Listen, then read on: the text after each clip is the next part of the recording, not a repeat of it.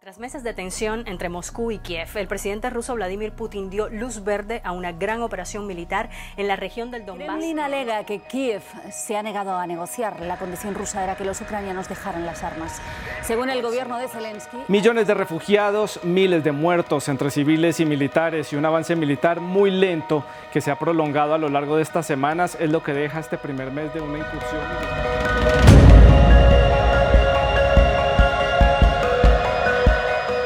El mundo está en vilo por la invasión de Rusia a Ucrania, una guerra retransmitida por los canales de televisión y las redes sociales.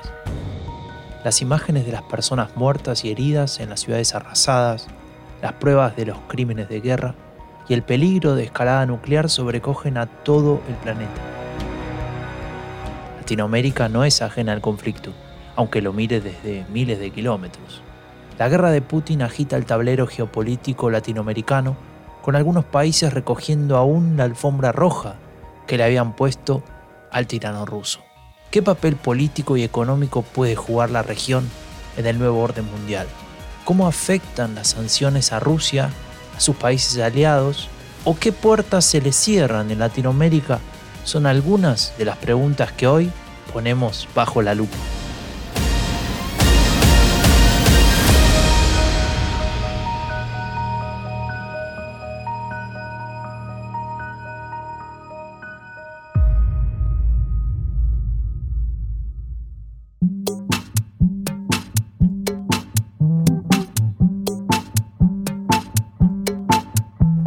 A veces hay que mirar dos veces.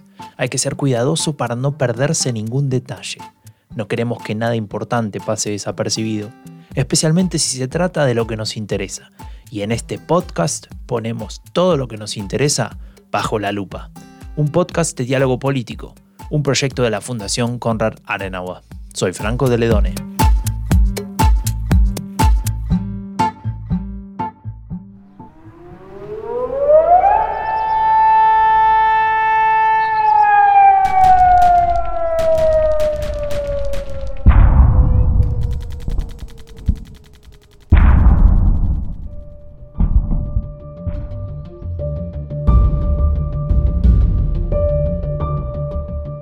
La invasión rusa de Ucrania se sufre especialmente en el continente europeo, pero tiene en vilo a todo el mundo, que en su inmensa mayoría rechaza la decisión de Vladimir Putin. En un artículo publicado hace dos semanas en Diálogo Político, Miguel Ángel Martínez Meucci advertía de su equivocación a quienes creen que la distancia geográfica hace a Latinoamérica ajena al conflicto. Entre otras cosas, la región está siendo impactada por la sostenida subida de las materias primas. Pero hay mucho más, como veremos en este episodio de Rabiosa Actualidad. Cada vez que ha habido grandes conflictos eh, eh, militares, bélicos en Eurasia, mmm, hay una cierta tendencia a la subida de, de materias primas. Miguel Ángel Martínez Meucci es doctor en conflicto político y procesos de pacificación. Ha sido profesor en varias universidades de Venezuela y Chile y es además consultor y miembro de diversas organizaciones civiles.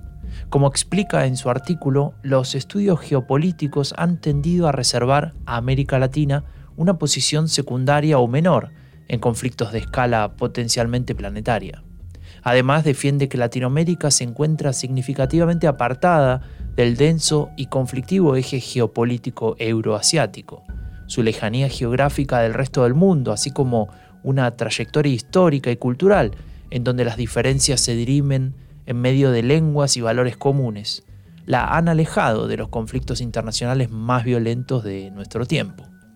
El profesor concluye que ante los grandes conflictos mundiales, los países latinoamericanos suelen alejarse de todo protagonismo y asumir posiciones de relativa neutralidad, abogando por la paz, acogiendo migrantes y reforzando el rol de surtidor de commodities.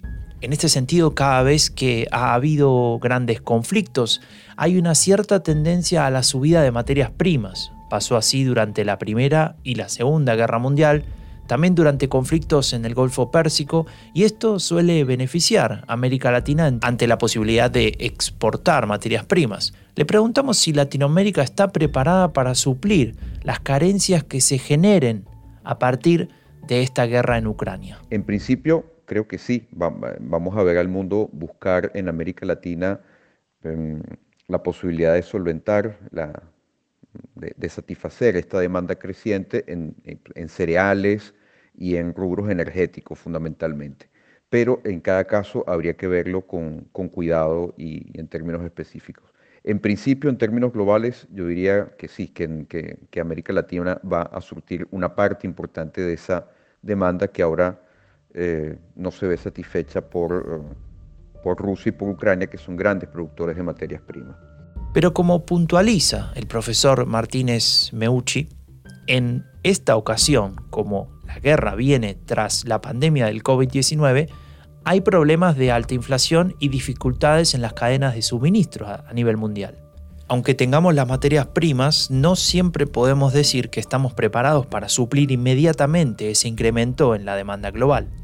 Estas dudas del profesor Martínez Meucci las comparte Claudia González Marrero, doctora en estudios culturales por la Universidad Justus Liebig, especializada en política cultural en sistemas autoritarios, que es un poco más pesimista y no cree que Latinoamérica pueda asumir ese rol.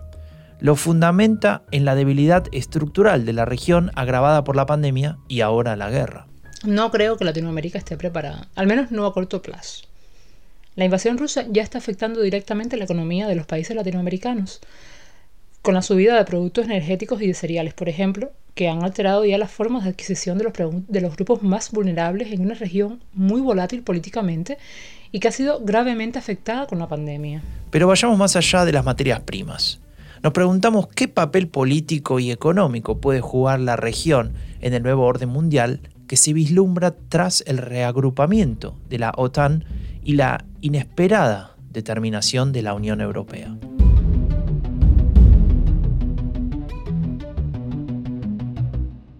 NATO has never, never been more united than it is today. Putin is getting exactly the opposite what he intended to have as a consequence of going into Ukraine. We've built that same unity with our European, the European Union and with the leading democracies of the G7. Martínez Meucci plantea que en el nuevo orden mundial el dilema se produce entre democracias versus autoritarismos y que en el caso de América Latina, ligada a Occidente culturalmente y por la asunción de los valores de la democracia liberal, el dilema se vuelve mucho más complejo. Escuchamos lo que plantea. Y América Latina entonces se va a ver hasta cierto punto mm, en el dilema de escoger entre democracia y economía, por decirlo de alguna manera, y simplificando quizás en demasía el asunto.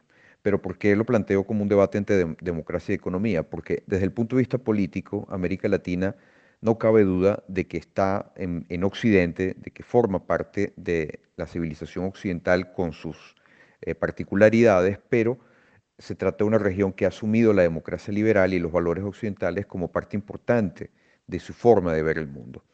No obstante, en cuanto al ámbito económico, vemos que naciones como China han ido desarrollando vínculos económicos cada vez mayores, más fuertes. Entonces el dilema que se le presenta a nuestros gobiernos en la región es decidir si sus posiciones eh, con respecto a este tipo de conflictos que se, posiblemente se vayan agudizando en el tiempo, van a privilegiar, eh, por así decirlo, la multilateralidad, la defensa de la democracia liberal y de la paz, entendía en términos democráticos, o si los vínculos económicos con potencias autoritarias como China o también Rusia van a terminar siendo determinantes. Nos quedamos en los países aliados de Rusia en la región. Luego hablaremos de lo que está sucediendo con el petróleo y Venezuela, donde se abre una ventana de oportunidad, pero queremos saber cómo afectan las sanciones a la Federación Rusa a países como Cuba y Nicaragua. Las sanciones a Rusia están alcanzando inevitablemente a los aliados del Kremlin en Latinoamérica, desde varios puntos de vista. Ya lo estábamos comentando. Toda la estructura que soporta los negocios de Rusia con sus socios latinoamericanos está resentida ya con las sanciones y bueno, entonces claro, la ingeniería financiera de esto se afecta por la exclusión del sistema internacional de pago, por la devaluación del rublo, por problemas de logística, por el retraso de transacciones y pagos. Un ejemplo concreto es que el turismo ruso fue el principal grupo vacacionista en Cuba en los últimos meses y ahora la guerra ha hundido este repunte tan necesario para ese sector del país.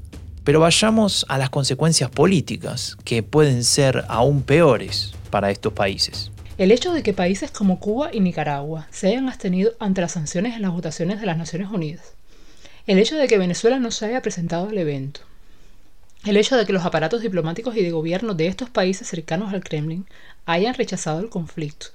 Claro, una condena en consonancia con la, narrativa de los medios rusos, o sea, ubicando la responsabilidad en la actuación de la OTAN en la región y en la ruptura de los acuerdos de Minsk, lo que de alguna manera también justifica y legitima la invasión rusa. Pues bueno, todas estas acciones afectarán profundamente la capacidad de diálogo de estos países, incluso con los países de la región, con otros gobiernos que sí han expresado un rechazo más coherente, como México, Colombia, Uruguay, Chile. González Marrero anuncia que es probable que los gobiernos más cercanos a Rusia sufran un aislamiento similar en el nuevo orden político en torno al frente común que han formado las naciones occidentales y en torno a la percepción polarizante entre los que condenan y los que justifican esta invasión.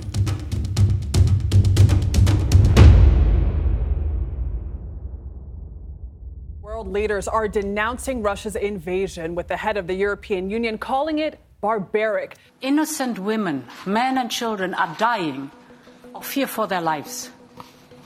We condemn this barbaric attack and the cynical arguments to justify it.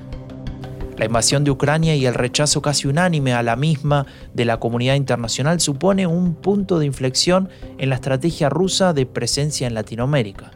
Esta aproximación progresiva, lenta y cautelosa, que venía haciéndose en las últimas dos décadas y se intensificó durante la pandemia, recordemos que al menos cinco países latinoamericanos se han vacunado con la vacuna rusa, no había sobrepasado líneas rojas ni despertado alarmas en la región, como nos explica el profesor Martínez Meucci. Según él, cabe esperar que ahora muchos gobiernos de la región se pongan en alerta y se cierren algunas de las puertas que Latinoamérica había abierto al poder blando ruso. En general hay una percepción de que la guerra afecta las perspectivas de crecimiento en las que habían apostado estos países con su acercamiento a Rusia. Y en consecuencia los países latinoamericanos tienen el desafío de intentar moverse ilesos ahora mismo entre dos aguas. O sea, no volverse parias del espacio político y cultural occidental y a la vez no perder nuevas oportunidades comerciales y alternativas de financiación vitales en estos momentos. De todas maneras, tras la invasión rusa a Ucrania ya estamos presenciando algunos reacomodos geopolíticos. Por ejemplo, Venezuela y Estados Unidos han acercado posiciones y ahora mismo se mantienen dialogando sobre seguridad energética. Y esto tiene que ver eh, por el interés de Estados Unidos de asegurar fuentes de suministros que puedan suplir la suspensión de compras de petróleo ruso, lo que además sería una oportunidad de inversión y recuperación de la industria petrolera venezolana, ¿no? lo que veníamos hablando. Y Venezuela, como gesto de buena voluntad, liberó a principios de marzo a dos presos estadounidenses que Washington eh, había estado negociando y también incluso Estados Unidos ha sugerido a Venezuela retomar las conversaciones con su homólogo mexicano. Entonces parece que, a pesar de las afectaciones, la guerra podría asegurar dividendos a la región, sobre todo en temas de rescate de conversaciones, desplazamiento de posicionamientos ásperos y quizás mayor diálogo, lo que afectaría a la hegemonía rusa y su discurso de potencia global como plan B frente a Estados Unidos para, las regiones para la región latinoamericana. Latinoamérica se enfrenta a un gran reto y un dilema decisivo. El reto es ver si es capaz de suplir las carencias de materias primas que está provocando la invasión rusa de Ucrania. Y el dilema es decidir de qué lado está en el mundo. Los países que son aliados de Putin van a sufrir también las consecuencias provocadas por sus delirios de grandeza. Quienes coquetearon con el régimen autoritario para abrir nuevas oportunidades de suministro y financiación tendrán que replantearse su estrategia. La invasión de Ucrania inaugura una nueva era en la que no es posible ponerse de perfil.